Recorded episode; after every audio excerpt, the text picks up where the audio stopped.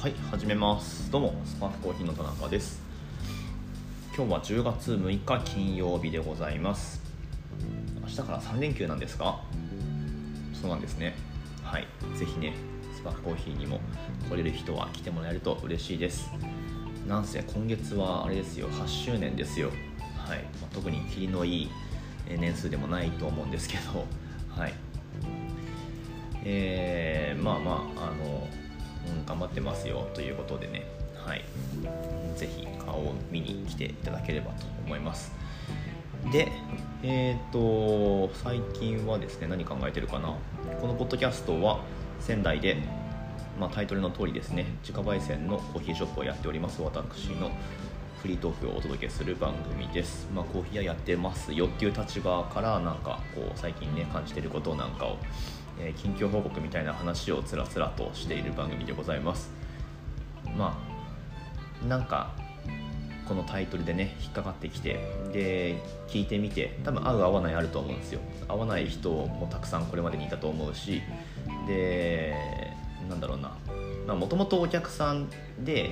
でなんか僕がこんなことやってるらしいっていうのを聞いたかなんかで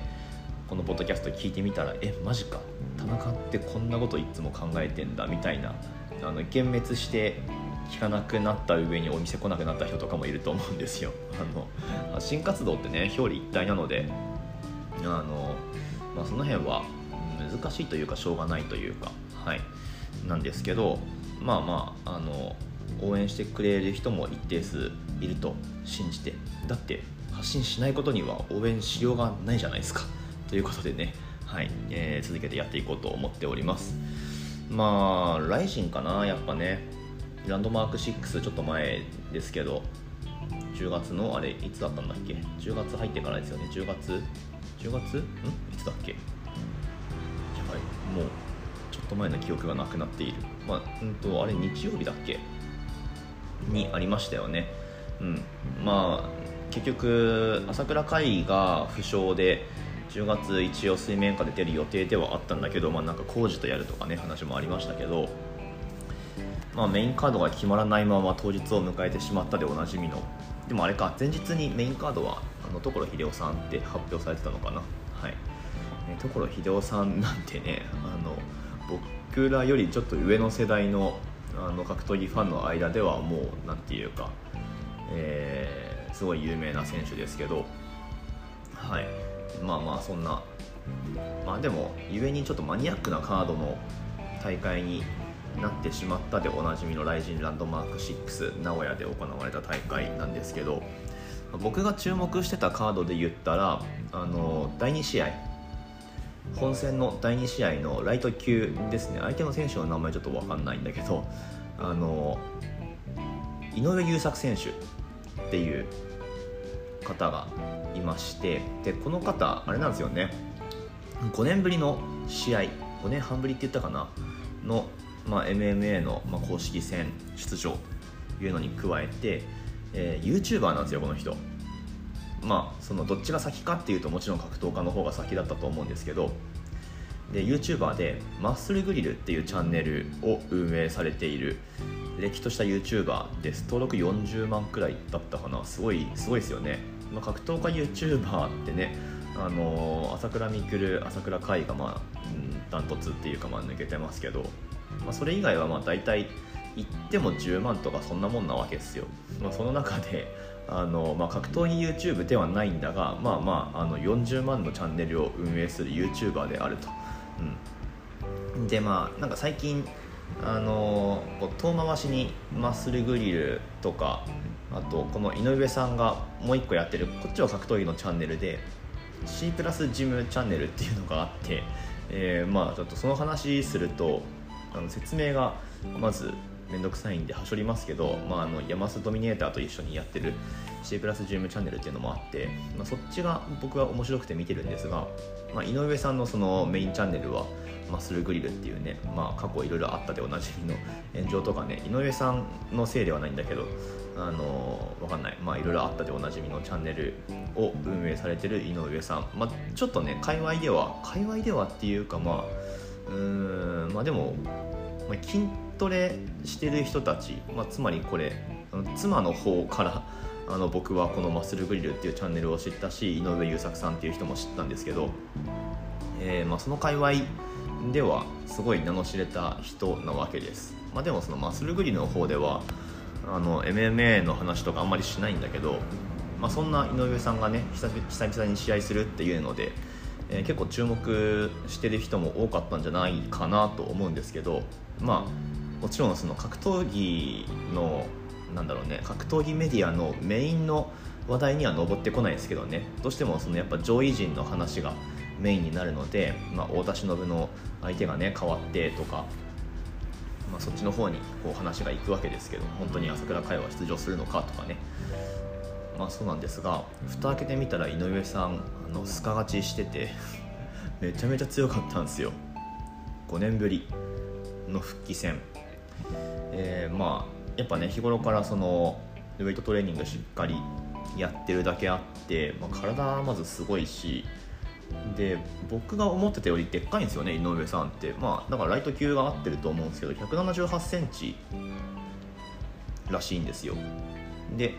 まあライト級7 1キロなんで、まあ、もちろんその、えー、契約体重がそれであと戻してどのくらいだろうね7 5 6キロとかで試合してると思うんですけどはい。まあなのであれっすよ。その階級って外国人が強いんですよね。だから雷神も、まあ、外国人完全な外国人とも言えないのかもしれないけど雷神のチャンピオンだと今はサトシサトサトシって日本名だね。えー、っとまあブラジル系のブラジル人ですよ、えー、が強かったりとか、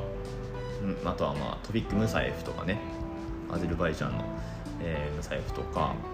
まあ、その他外国人ファイターがもっともっとこう来日に入ってきたらちょっと日本人は太刀打ちできないみたいな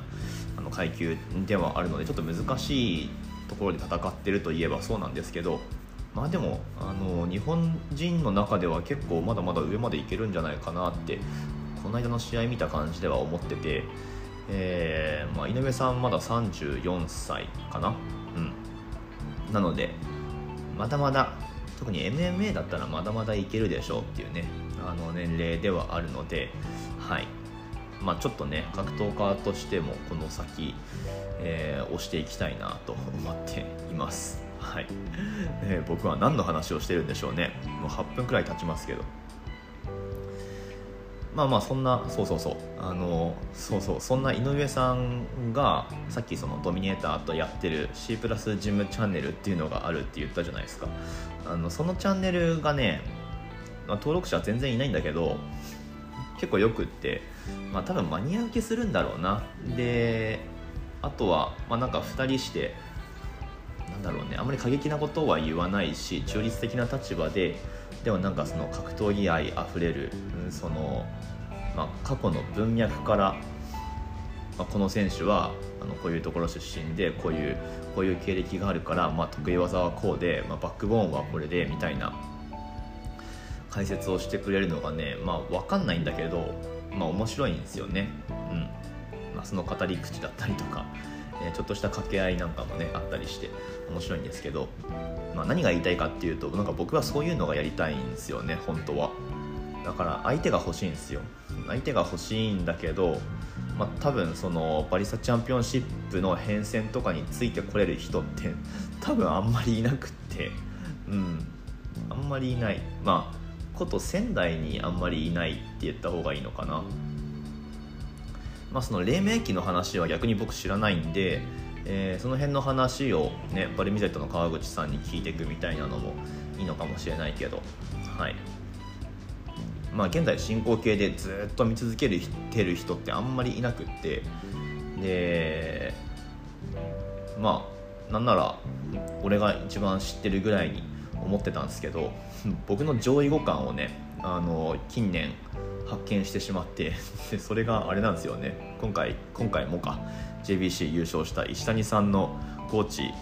というか、まあ、パートナーサポーターやられてる三木高高政さんでいいんだよね。彼も高なんだよね。あの三木さんっているんですけどあの三木さんが僕の上位互換です。そのいついつのチャンピオンシップであのなんかあのあの競技者がこういうメソッド使ってたとかあプレゼンでそういうこと言ってたみたいな 話をねよくするんだけど、まあ、そういう過去のその、まあ、いわゆるアーカイブから引っ張ってきて自分が使う豆に当てはめてじゃあ今年のプレゼンどうするかみたいなの考えるんですけどなんかそういう話に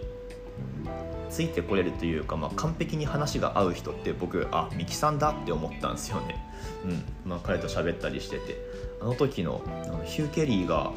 やってたよねみたいな。あのそういうベンプットがみたいな。今年のベンプットがなんかこのラクトースフリーのこういうこと言っててえー、そうだっけ？みたいな。